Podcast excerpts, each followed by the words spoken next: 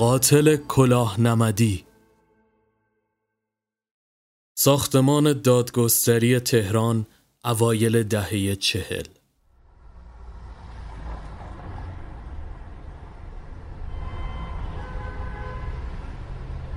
آفتاب بیرحمانه به کف خیابان دست درازی می کرد.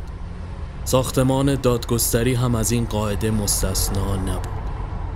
در میان حیاهو خیل جمعیت در باز شد و محتشم رودباری کارمند خوش سابقه و عالی رتبه دادگستری پیروزمندانه برگه مرخصی به دست پله ها را به سمت خیابان دو تا یکی طی سوار شورلت یشمیرنگ شد و داخل خیابان به سمت خانه ویراج داد. همسر و دو فرزندش پیشتر داخل کوچه جلوی درب خانه بخچه بغل به انتظار نشسته بود بچه ها با سر رسیدن ماشین پدر از سر کوچه از جا پریده و به استقبال آمد. سکین خانم همسرش اولین شخصی بود که سوار ماشین شد. محتشم با حوصله بخچه ها را راهی صندوق کرد. در طول مسیر بچه ها روی صندلی عقب لم داده و به هر نحوی شیطنت می‌کرد. یکی شیشه ها را بالا پایین می‌کرد و دیگری از پنجره برای آبران شکلک در می در نهایت به سمت بیابانهای اطراف تهران راهی شد. سکین خانم اوقاتش تلخ به نظر می آمد و مدام جواب لبخندهای محتشم را با چشم و ابرو نازک کردن می از چند زمین کشاورزی عبور کرده و به دشتی خاکی رسید. محتشم رو به سکینه کرد. اینجا خوبه؟ سکینه بدون حرفی شانه بالا انداخت فریدون پسر بزرگتر نره زد. اینجا خوراک گل کوچیک زدنه. رخ پسر کوچکتر گله کرد. ما که توپ نداریم. فریدون ضربه به پس کلش زد. چادر عزیز جون تو صندوقه. گلش می‌کنیم میشه توپ. محتشم از ماشین پیاده شد و زیلو رو از صندوق بیرون کشید. جای این کارا بگردید چوب پیدا کنید. یه آتیش پدر مادردار درست کنیم و کباب بزنیم بر بدن. سکینه به او چشم قره رفت و پیاده شد. تو هم که فقط به فکر شکمتی. چرا کچ خلقی می‌کنی خانوم؟ هوا به این خوبی. بد کردم و وردمتون پیکنیک. نه خیر اون که انجام وظیفه است. سغرا دختر شمسی خانم بیا ببین شوهرش براش چه کارا که نکرده. ایکبیری همچین از پشت در اتاق رد میشه جیرینگ جیرینگ علنگوهاشو به هم میکوبه که یعنی بله. اون وقت من سیاه وقت چی؟ خوشم باشه که شوهرم سالی یه بار می‌برم اون پیکنیک اونم وسط بیابون. محتشم خندید. مشکل دلنگوه می‌گیرم برات. این که اخم و تخم نداره زن. سکینه پشت چشم نازک کرد. آره وعده علکی. اجالتا شما علل حساب بخند تا دو نوبت دیگه طلا تو دستته. سرخی آسمان خبر از غروب می‌داد. بچه ها همچنان مشغول بازی بودن محتشم از جا بلند شد و به سمت آنها رفت.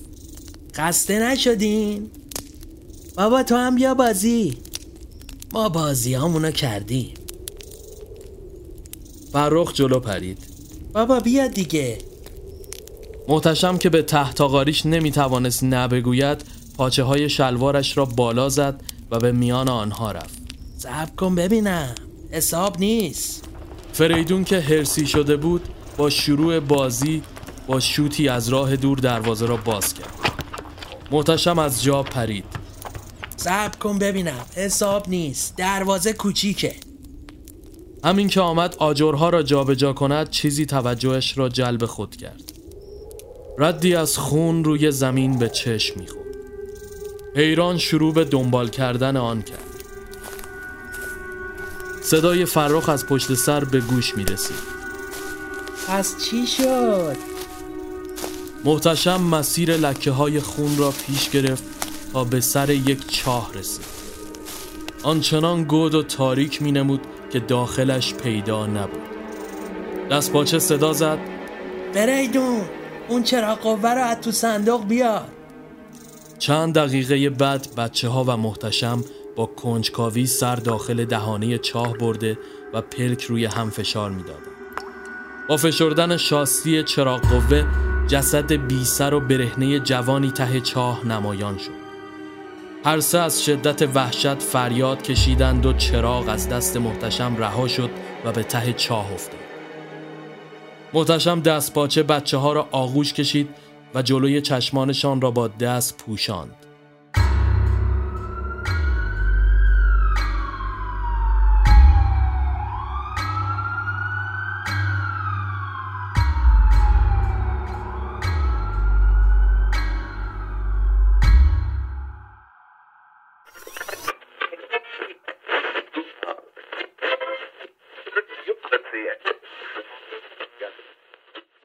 خیابان شمیران رادیو تهران داخل استودیو غوغا برپا بود چندین عکاس روبروی مرد نوازنده ویالون ایستاده و مدام از او shot می گرفت. صدا بردار میکروفون ها را روی پایه سوار کرد و سپس دست به کمر ایستاد.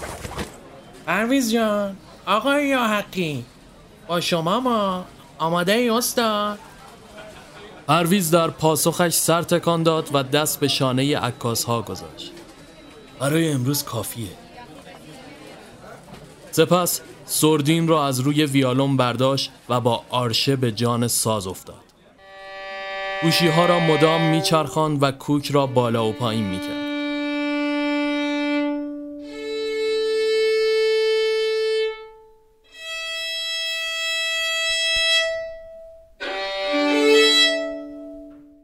در نهایت به صدا بردار اشاره کرد. بریم. سه دو یک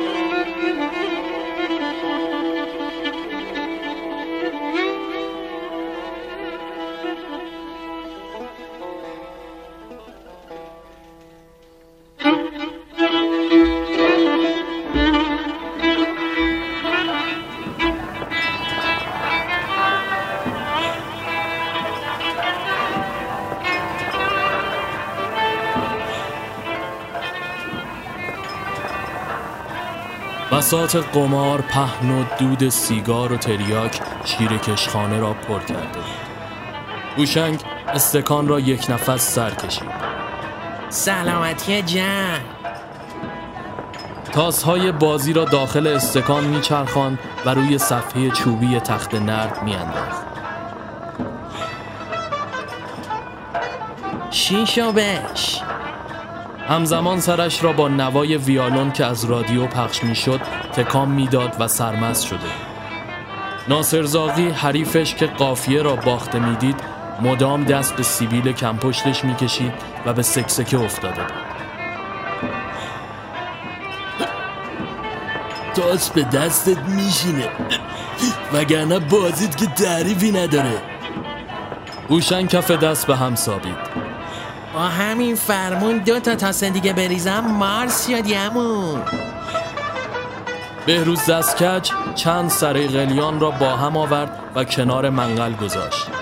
کریم که بانی شیرکشخانه بود وافور دست گرفته و از دور نره زد.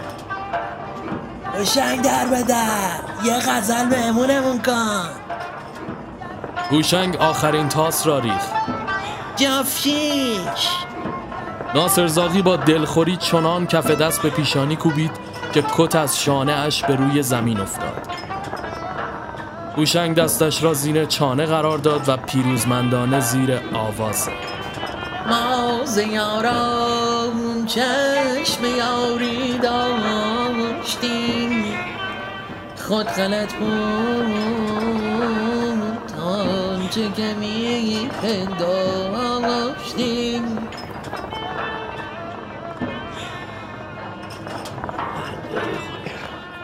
سر به قامت پهلوون سلوان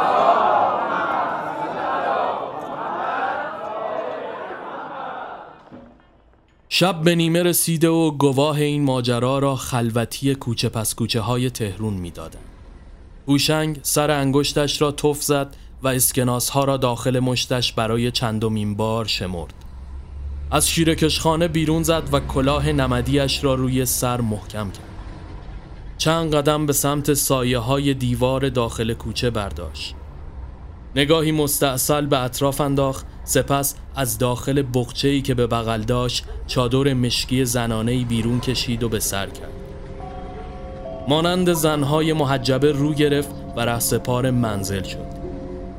کیومرس لات محله به سیاق همیشه سر کوچه کشیک می‌داد با دیدنش همانطور که زنجیر کوچک را دور انگشتش میچرخاند سوت زده و با نگاهش او را ورانداز می‌کرد هوشنگ سراسیمه خودش را جلوی درب خانه رساند و کلون زنگ زده آن را به صدا درآورد.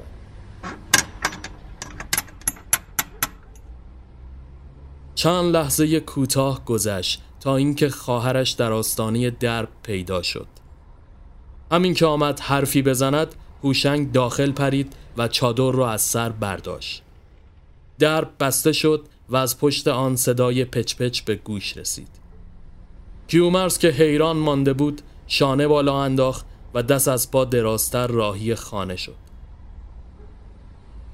ساعتی بعد سکوت شبانه کوچه زیاد دوام نیافت در یک لحظه ناگهان صدای آژیر ماشین های بالا گرفت و مامورها مثل مور و ملخ باتون به دست داخل کوچه ریخت.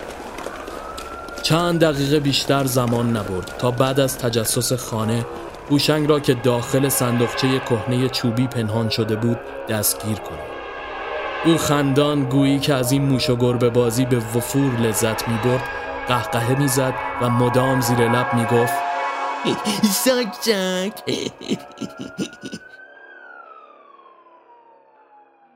تیتر روزنامه ها با قلمی سرخ ورد زبان مردم کوچه و بازار آن روزها شده بودند. قاتل سریالی تهران دستگیر شد. مردی خطرناکتر از اسقر قاتل. اعتراف هوشنگ امینی. من قاتل چهارده زن و بچه هستم. و اما جالبترین آنها تصویر دستخط خود هوشنگ بود که به روزنامه کیهان ارسال شده بود. متن از این قرار بود. خوانندگان عزیز من تا کنون هفت نفر را سر بریدم و تا آخر عمر همین کار من است. دلم می‌خواهد زنده بمانم و آه دلم را از اینها بگیرم.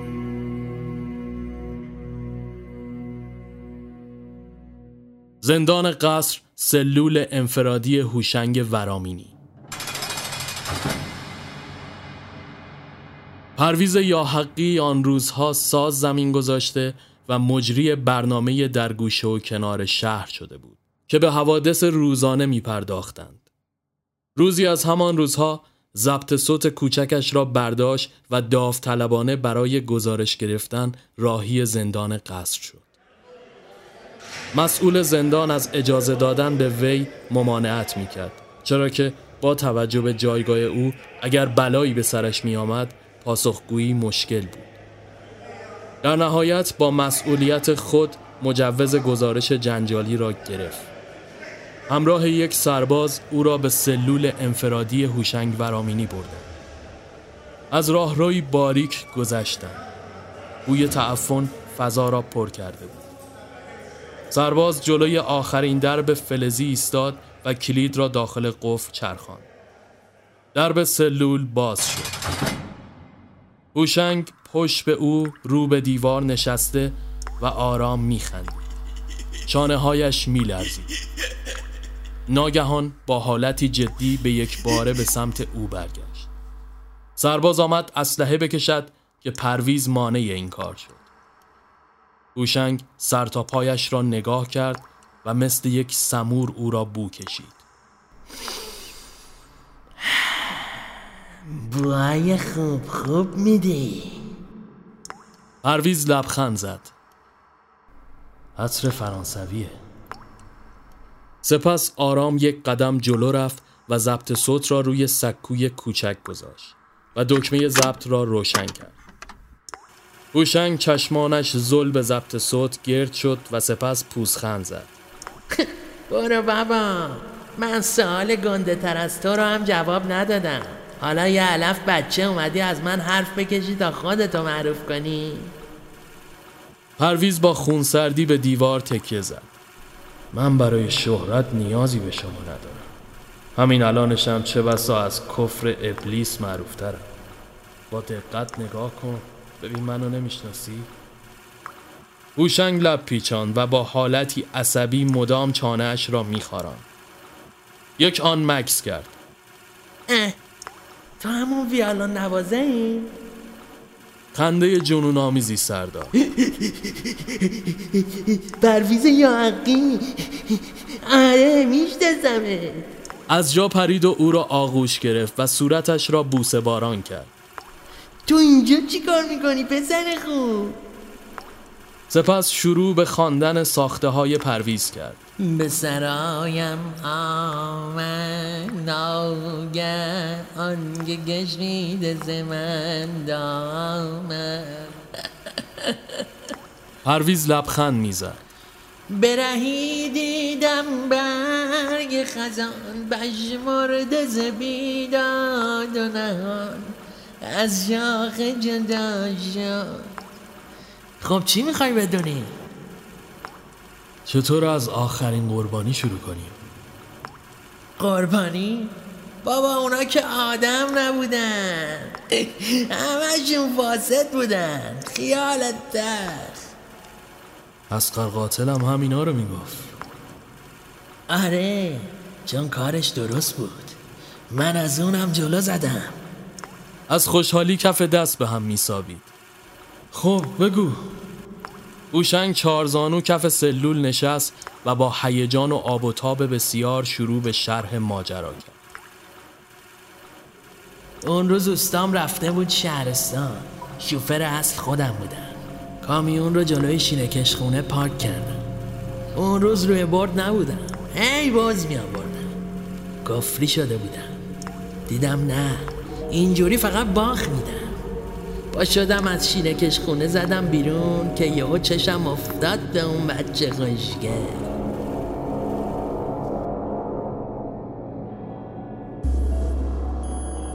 پسرک جوانی کنار کامیون مشغول سر و کله زدن با لاستیک پنچر دوچرخش شده و نان سنگک داغی روی فرمانش قرار داشت. اوشنگ کلاه نمدیش را روی سر محکم کرد و جلو رفت. نیشش تا بناگوش باز بود. تکه کوچکی از نان برداشت و پسرک چپ چپ نگاهش کرد. اوشنگ کنارش نشست. پنچره؟ پسرک اخماشو در هم کشید. می‌بینی که درست نمیشه چه می‌دونم پدر آمرزیده اوشنگ از جا بلند شد همانطور که به پسرک زل زده بود به فکر فرو. بزنش پشت کامیون میبرمت تعمیرگاه.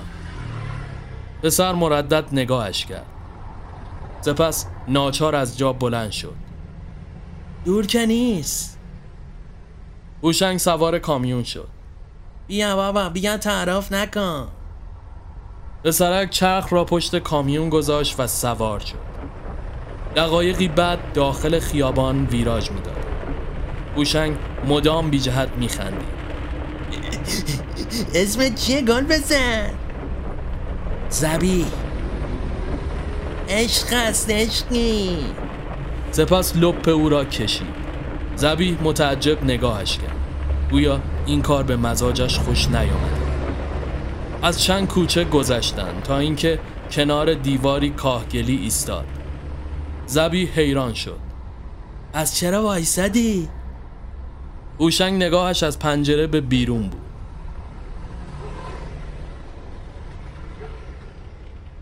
تو مسیر میرسونیمت نترس با رفیقم می‌خوایم بریم جایی. چند لحظه بعد سفرعلی دوست هوشنگ شنگول درب را باز کرد و سوار شد. با دیدن پسرک جا خورد و سپس سلامش داد. با چشم و ابرو به هوشنگ اشاره کرد که داستان از چه قرار است. او هم چشمکی زد. این آقا زبین خیلی کارش درسته جونتا زفرعلی خیره به او نگاه کرد. بله از وجناتشون پیداست. با هر کلمه که از دهانش بیرون میپرید بوی تند مشروب داخل کابین میپیچید. هوشنگ با زیرکی ادامه داد. حیف حیف. زفرعلی در سکوت نگاهش می‌کرد. زبیح متعجب پرسید چی حیف؟ حیف که باید بری الدنگ تعمیرگاه بشی. ما داریم میریم شمال. عشق و صفا زفرعلی سریعا پشت حرف او را گرفت. بابا ول کن. اگه قحطی اومده گازشو بگیر بزنیم به جاده. نه دیگه نه. باشه یه وقت دیگه. میریم ویلای نوشهر. هوشنگ با بازارگرمی ادامه داد. کباب بازی و آتیش و شنا تو دریا. زفرعلی با آرنج به پهلوی پسرک کوبید بهت نمی‌خوره بچه ننه باشی. نه نه یار دیگه. شب بر میگردیم مگه نه هوشنگ؟ هوشنگ به نشانه تایید سر تکان داد. زبی شانه بالا انداخت. آخه سفرعلی دستش را دور گردن او حلقه کرد. یه آخه نداره که. هوشنگ قهقه زد. غروب از راه رسید و داخل جاده همچنان میتاخت. سفرعلی بطری عرق کوچکی در دست داشت و با هر بار سر کشیدن آن از گوشه لب و دهانش مقداری روی لباسش میریخت. زبی هم که می‌خواست جلوی آنها کم نیاورد همراهیشان کرده و سرگیجه داشت.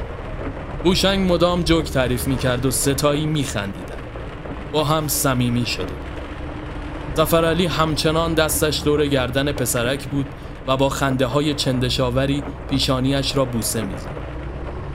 دریا از دور نمایان بود و شرجی هوا احساس می‌شد. شانه خاکی جاده ایستادند و زبیح بالا آورد. هوشنگ با مشت به پشتش میکوبید. اولین بار همینه دیگه. همه چی اولین بارش سخته. نه آوشنگ؟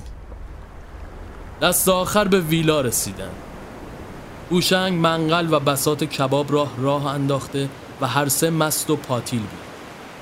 زفر از هر فرصتی برای نزدیک شدن و تماس با زبیح استفاده می‌کرد. او هم که بیشتر برایش مثل یک شوخی به نظر می آمد خندان میگذشت یا قر می‌زد. هوشنگ رقص کنان به سمت انباری رفت و با تناب برگشت. سفر علی برایش کف می‌زد. این دیگه چیه؟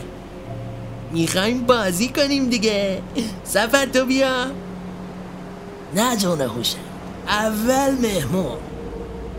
زبی حیران به آن دو نگریست. اینم شوخیه؟ هوشنگ شروع به بستن دستانش کرد. آره بابا. پناب را دور تنش پیچیدن. زبی حیران تلو تلو می‌خورد. آخه این کارا چیه؟ او را وارونه از درخت آویزان کردن. زبیح ناله می‌کرد. دارم بالا میارم. بس دیگه. هوشنگ با حالتی نمایشی و رقص کنان چاقو به دست دورش میچرخید. و سفرعلی زیر آواز زده. سپس شروع به خط انداختن و تکه تکه های کوچک بریدن از گوشت پای پسرک. زبیح درد می‌کشید نره می‌زد و از مستی زیاد میخندید. گویی به جنون رسیده بود. این دیگه چه شوخیه؟ آخه این کارا یعنی چی؟ خون روی لباسش شره می‌کرد. متوجه حال خود نبود. زفرعلی با حالتی مسخره شروع به درآوردن لباسهایش. شد پسرک چشمانش تار می‌شد. هوشنگ ملق می‌زد و خنده های چندشاوری سر سفرعلی کاملا برهنه شد و آرام به سمت زبیح رفت. تناب را شل کرد و او را روی زمین انداخت. هوشنگ کنار آتش رفته و همانطور که سیخ کباب را به دندان می‌کشید از دور نظارگر ماجرا بود. سفرعلی لباسهای پسرک را پاره کرده و مشغول تعارض به او شد پسرک نای مقاومت نداشت حتی نمی‌توانست فریاد بکشد. چند دقیقه بعد بعد از اینکه کارش تمام شد به سمت هوشنگ باز بابت شماست. هوشنگ چاقو را این دستان دست کرد و لنگ لنگام به سراغ پسرک از شدت درد نیمه جام بود. او را به زانونشان و با خونسردی شروع به بریدن گردن وی کرد. خون از رگهایش فواره می‌زد و هوشنگ از شدت هیجان بالا و پایین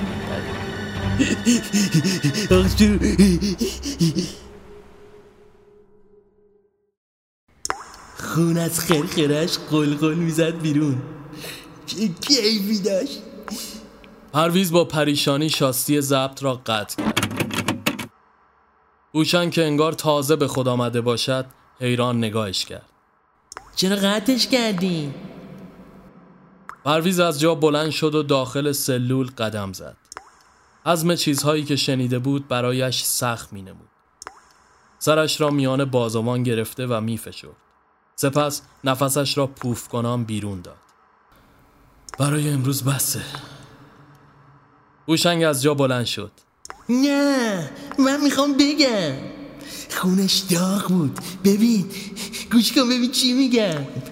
پرویز از سلول بیرون رفت و سرباز پشت سرش در را بست. هوشنگ لجبازانه به در میکوبید و به توصیف ادامه می‌داد. صدایش داخل راهرو پیچیده و کمرنگ می‌شد. کاشتمش آره. کاشتمش. نمی‌دونی چه کیفی داشت. میشتمی فردای آن روز پرویز دوباره به آنجا بازگشت. من حیث المجموع در طی پنج جلسه هوشنگ تمام جزئیات قتلها و تومه هایش را واو و واو برای او تعریف کرد. از راننده های مسیر ورامین تهران تا پسرهای نوجوان و زنها و حتی ارنست لانگه آلمانی که این آخری بسیار دردسر برای ایران در آن مقطع درست کرد. یاحقی شبهای بسیاری تا صبح بیدار نشست و نوار 20 ساعته مصاحبه هایش با او را edit کرد. اما مسئولان رادیو اجازه پخش به او ندادند.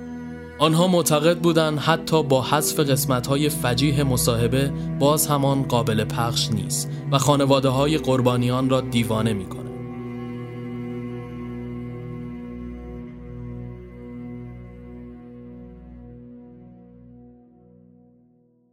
میدان سپه روز اعدام در نهایت حکم اعدام هوشنگ و سفرعلی صادر شد و روز وعده داده شده فرا رسید. مقرر شد این آخرین اعدام خارج از محوطه زندان شهر باشد.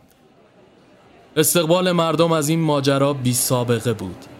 از ساعت دوازده شب به تدریج عده زیادی از اهالی ورامین و تهران که خبر اعدام را از دو شب قبل در روزنامه خوانده بودند مقابل زندان قصد تجمع کردند. معمورین با جرسقیل اداره راهنمایی دو چوبه دار را به میدان آوردند. و آنها را به فاصله ده متری از هم قرار دادند. زفر علی پاهایش میلرزید و به ناچار روی صندلی نشاندندش. از شدت وحشت از مرگ نمی‌توانست روی پا بایستد و مدام ابراز ندامت می‌کرد. آخرین درخواستش قلم و کاغذ و نامه‌ای برای مادرش بود. اما هوشنگ آن سوی قضیه میخندید و جوک تعریف آخرین تقاضای او برعکس سفرعلی دیدن دوباره پرویز یاحقی بود. یاحقی هم به این امر جامعه عمل پوشان و پای چوبه دار به دیدن وی رفت. گوشنگ با دیدنش گل از گلش شکفت و او را آغوش کشید. باری کلا پسر خوب که چرت و پرتای منو تو رادیو پخش نکردی.